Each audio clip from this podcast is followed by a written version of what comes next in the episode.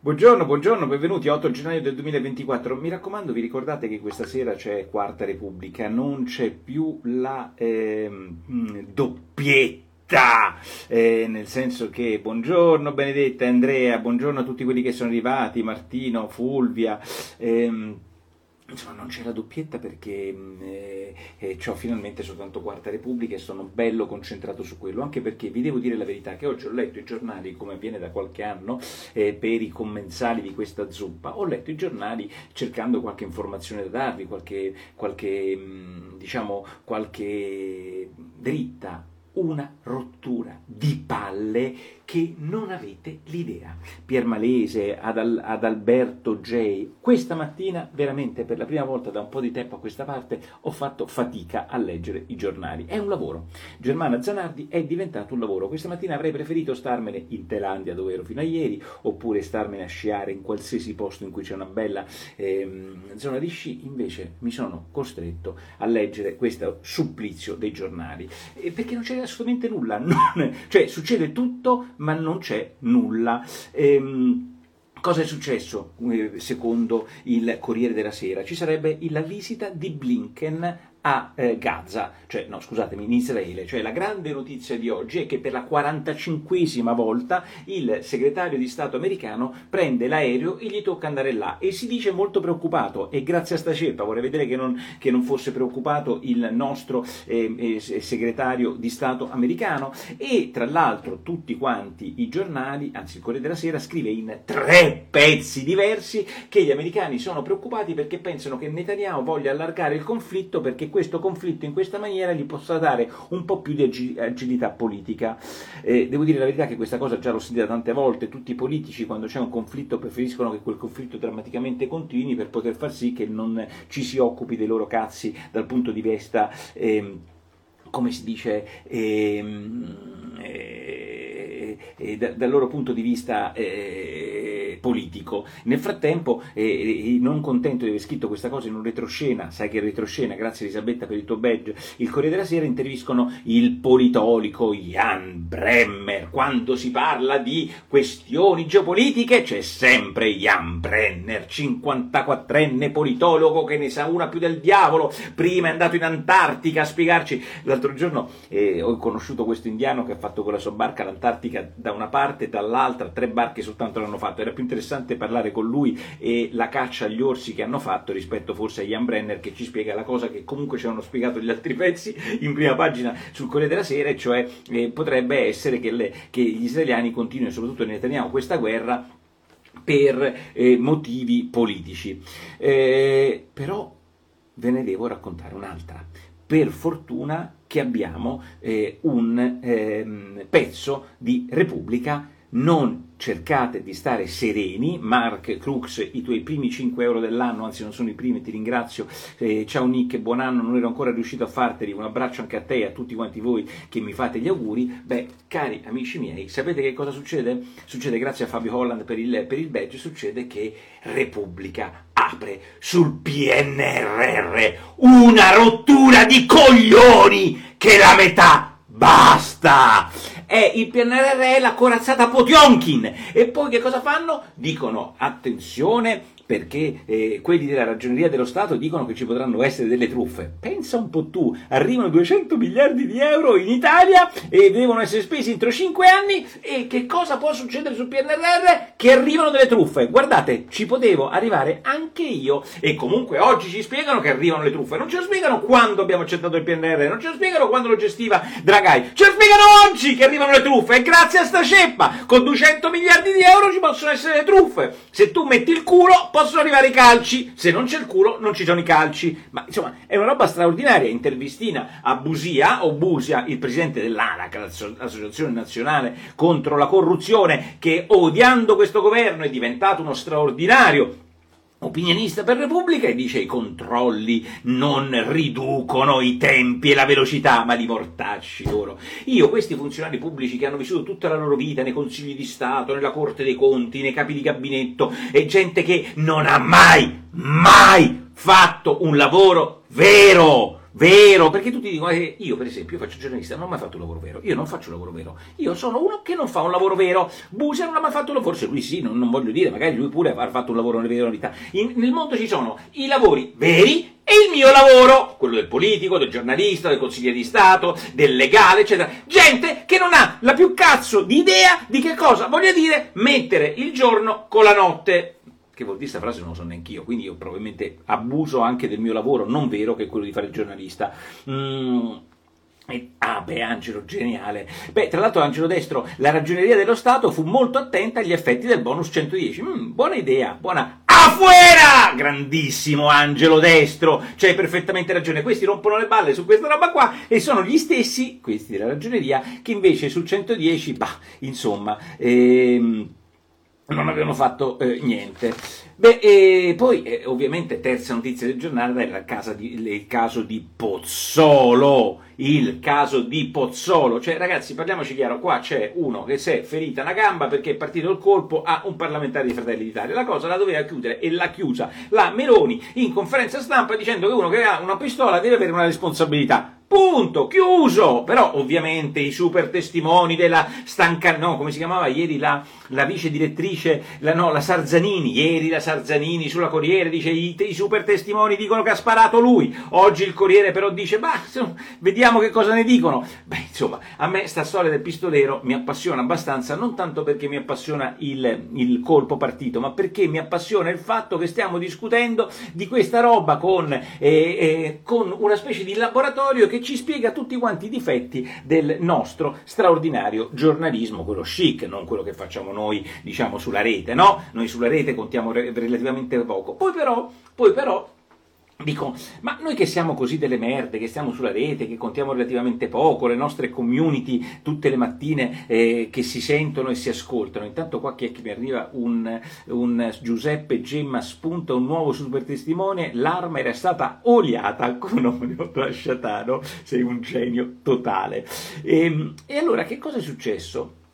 Succede che ehm, oggi l'unico di questi giornali che c'è un'intervistina è il, la stampa che affida alla Cuzzocrea, mm, diciamo, eh, giornalista che spesso va alla sette, no? un, un, una, una, settenne, beh, eh, nel giro dei settenni si intervista, eh, chi si intervista secondo voi? Conte. E beh, lì è perfetto Conte, il titolo di prima pagina della stampa. Io ve lo leggo e poi voi mi dite se il clickbaiting, che è una mh, mm, pratica molto ben conosciuta su internet, cioè fare dei titoli che non siano eh, fantastici e che vi facciano sì che si spinga. Io per esempio quando dico dicono ecco i 5 segreti per far durare di più la batteria del vostro iPhone. Boom! Ecco i 10 segreti per drogarsi e restare sereni. Boom! Ecco i 10 segreti per avere la moglie ubriaca e la botte piena. Boom! Tutti clickbaiting. Ecco i 10 segreti per diventare più magri. Boom! Tutte quante queste stronzate sono considerate il, le nefandezze di internet, no? Tutto questo sono le nefandezze di internet. Oggi leggo il, la stampa chic, torinese, Malagutti che ieri titola e parte con un suo articolo su Bobbio, quindi si sfodera il bobbismo, altra rottura di coglioni, oggi una pagina intera su Bobbio, sulla stampa, lo straordinario Bobbio, quando uno è di sinistra, è intellettuale, è intelligente, come era evidentemente Bobbio, è un monumento non più vivente a questi signori che lo hanno letto e che se ne sono presi diciamo, il merito di metterlo nel proprio Pantheon, ma voglio andare sul titolo della prima pagina della stampa ed è l'apertura della stampa. Tutte le bugie di Meloni.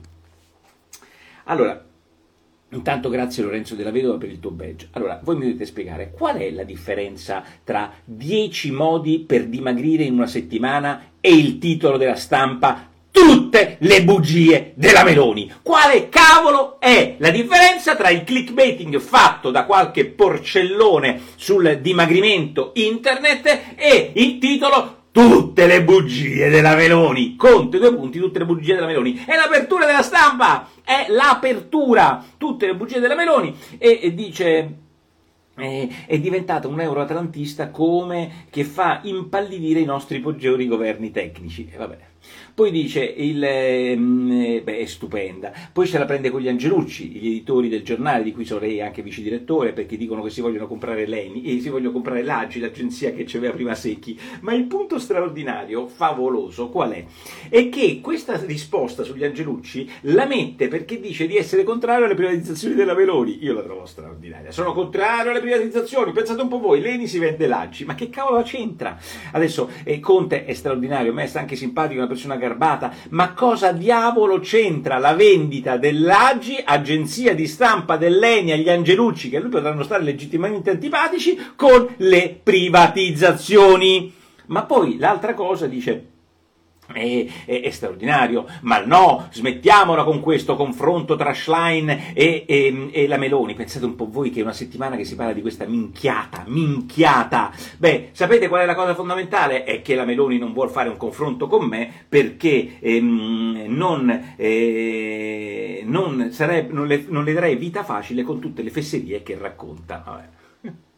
Scusa se intervengo ancora, hai dimenticato ecco, i 10 segreti di come vendere un Pandoro e diventare ricchi. Mi ero dimenticato, Max. Eh, Max. Eh, ecco i 10 barche, i 10 segreti per vendere un Pandoro e diventare ricchi. Beh, è straordinario. Quando urla è uguale a Banfi nel suo film, dice Barbara Barbarina Perini riguardo a Conte. Allora, eh, il punto fondamentale è che questa intervista è un'intervista eh, che è fatta chiaramente da una sodale di, di, di Conte e io quando faccio stasera avrò Salvini in trasmissione e ci saranno un sacco di critiche, diranno ah porro Salvini, così come Cuzzo crea Conte. Il punto non è questo, il punto non è questo, il punto è vendere la propria merce per quello che è. Stasera ci sarà l'intervista a Salvini sulle cose che mi interesserà fare Salvini. La Cuzzo crea ha fatto intervista a Conte sulle cose cose che a lei interessano, cioè evidentemente dire che il governo Meloni fa schifo. Ma va benissimo, non, non, mm, non, non ho dubbi. Il punto è che il titolo di prima pagina, tutte le bugie della Meloni, che peraltro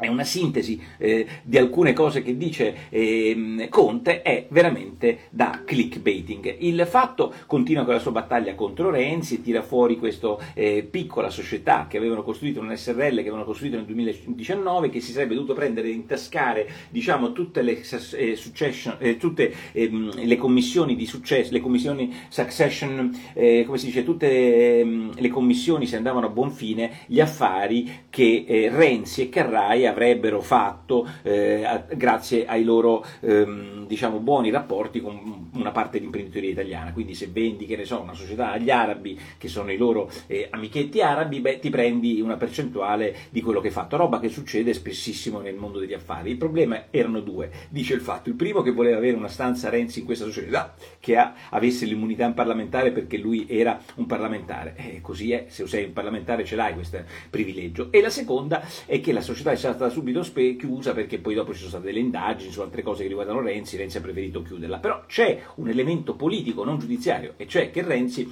dovrà decidere dove spiegare, e questo lo dico io, la sua intelligenza nella politica, non nel fare affari. Mettere le due cose insieme è molto comodo, però rischia di rovinare sia l'uno sia l'altro. Sallusti nel frattempo invece però tutti a chiedersi a chi si riferisce la Meloni quando dice che si eh, voleva, si vedeva ehm, eh, eh, cioè si voleva cercare di trovare un modo per eh, far fuori la Meloni. E eh, dice chiaro mm, non è che c'è molto difficoltà. Si capiscono quelli che vogliono far fuori la Meloni. I magistrati come Degni che fa un tweet e non c'è bisogno di andarlo a, a, a, incrociare oppure quelli che lo devono eh, giudicare che sono Grillini oppure le puntate di report contro la russa oppure il fatto che ha messo eh, ehm, in diciamo mette insieme tutte queste diciamo offensive giudiziarie giornalistiche giornalistiche e, e, ehm, e insomma e, fa cos'è che dice lasciavo eh, no ma in questa storia stupenda io ho trovato questa vicenda del magistrato eh, di cui voglio parlare questa sera a Quarta Repubblica, che insultava Renzi quando Renzi era Presidente del Consiglio gli diceva che era un cazzaro, eh, che lui non vedeva l'ora, che lo chiamava Micron e non vedeva l'ora di poter votare il Movimento 5 Stelle. Questo era un magistrato della Corte dei Conti che peraltro oggi deve giudicare quel magistrato Degni che ce l'ha contro il governo attuale. Quel magistrato della Corte dei Conti, quando viene pizzicato gli dicono ma scusa, ma tu come fai a scrivere dei tweet di questo tipo? Perché comunque sono volgarissimi, puoi essere porro al massimo, ma non puoi fare il magistrato? E eh, dice, mi rubavano l'iPad. Allora, può succedere che una volta ti rubano l'iPad e tu eh, sei vittima di un hacker, ma che per settimane tu sia vittima di un hacker e che poi soprattutto dopo tu debba fare eh, cancellare i tuoi account social perché ti beccano che anche sui social ne dici di tutti i colori, beh, insomma, è veramente imbarazzante per un magistrato. Tutti i giornali italiani oggi sono pazzi dell'inchiesta del Wall Street Journal in cui dicono che Musk si pippava cocaina, ketamina, eh, funghetti allucinogeni, andava alle feste dove c'erano delle, delle, cose di riservatezza di cui nulla si poteva dire dopo che si era entrati nelle feste. Comunico che questa cosa purtroppo avviene spessissimo in America, come in America succede spesso che si fa firmare prima di trombare, no? Posso trombarti? Sì, firma, perché sennò mi metti in galera. Come in America non si va uno contro uno in ascensore per, per le minchiate che avvengono in questo periodo. E si firma anche accordi di riservatezza prima di andare alle feste perché non si vogliono foto e tante altre cose che possono vedere legittimamente in feste private. Questo non per giustificare Musk di cui si è messo a fumare una canna su YouTube, cioè è stato il primo a dire e a fare e a manifestare, diciamo, le sue tendenze, qualcuno che lo vuole bene di sperimentatore e qualcun altro che lo vuole male come i giornali italiani perché evidentemente è amico eh, dell'Italia, è, è, come una specie di drogato folle, i manager sarebbero preoccupatissimi, 90 miliardi di capitalizzazione in più nel 2023, cioè voi mi dovete spiegare com'è possibile che sto drogato fatto di cocaina, di ketamina, pieno di funghetti allucinogeni, incapace di parlare alle manifestazioni di SpaceX, l'ho visto recentemente alla manifestazione dopo 12 ore di eh, Atreyu, parlava benissimo, benissimo. Comunque questo pazzo folle che nel 2023 passava da un riab all'altro fatto di ketamina, le sue aziende, grazie alle sue scelte che lui controlla direttamente perché vi spiego che SpaceX non è quotata in borsa, queste sue aziende sono aumentate di valore di 90 miliardi. Allora, se così fosse, droghiamoci tutti. Cioè, non c'è alternativa. Musk ha ragione. Più 90 miliardi, si è comprato il mondo dell'informazione contro, bisogna drogarsi, bisogna andare di chetamina fissi, fissi di chetamina, piccole dosi di chetamina per poter fare 90 miliardi. È chiaro che sto scherzando, ma voglio chiedervi e voglio chiedermi, ma per quale motivo oggi tutti i giornali riprendono la questione di Musk su presunte sue e non dipendenze utilizzi sperimentazioni di droghe che non hanno portato a un abbassamento dei valori delle sue società e nessuno degli stessi giornali mette una bella prima pagina con Bill Gates che andava nell'isola dell'amore con Epstein. Perché? Perché? Per quale cazzo di motivo? Se Epstein, quello che si è suicidato, ci crede Babbo Natale in carcere, che è un giallo straordinario, ma comunque c'è un morto, prima prova a suicidarsi, lo beccano, poi lo rimettono in un carcere, a vista, e durante quel carcere lui dice domani dirò tutti i nomi di quelli che mi sono portato nell'isola dell'amore, si suicida, ci crede Babbo Natale che si è suicidato, escono i nomi di questi qui, una parte di questi nomi, tra cui c'è Bill Clinton, in cui c'è Bill Gates, eccetera, beh, la cosa che Bill Gates, il nerd con l'occhialino che non si fa manco de origano, andava con Epstein a trombarsi le minorenni, ipotesi non detta e non verificata e non verificabile, questa roba qua non eccita la stampa internazionale, ma il fatto che Musk, che in evidenza durante una, una pubblicità, durante una manif- un, uno YouTube si fa uno, un, un cannino, quello diventa il motivo di grandissima, eh, come possiamo dire, attenzione al pubblico va benissimo, ognuno si interessa di quello che, eh, che vuole, però vi dà il senso eh, di come, tra l'altro questa è un'inchiesta che viene da Wall Street Journal, giornale serissimo e soprattutto a differenza del New York Times che non ha nessun, diciamo come possiamo dire, eh, follia politicamente woke. Vabbè, noi... Mh, mm, era un cannone Nicola, sì scusami era un cannone, io che avevo detto, um, vabbè, eh, le bugie di Draghi sul Green Pass con i giornalisti tagliati davanti, sì ma certo, ma di che stiamo parlando?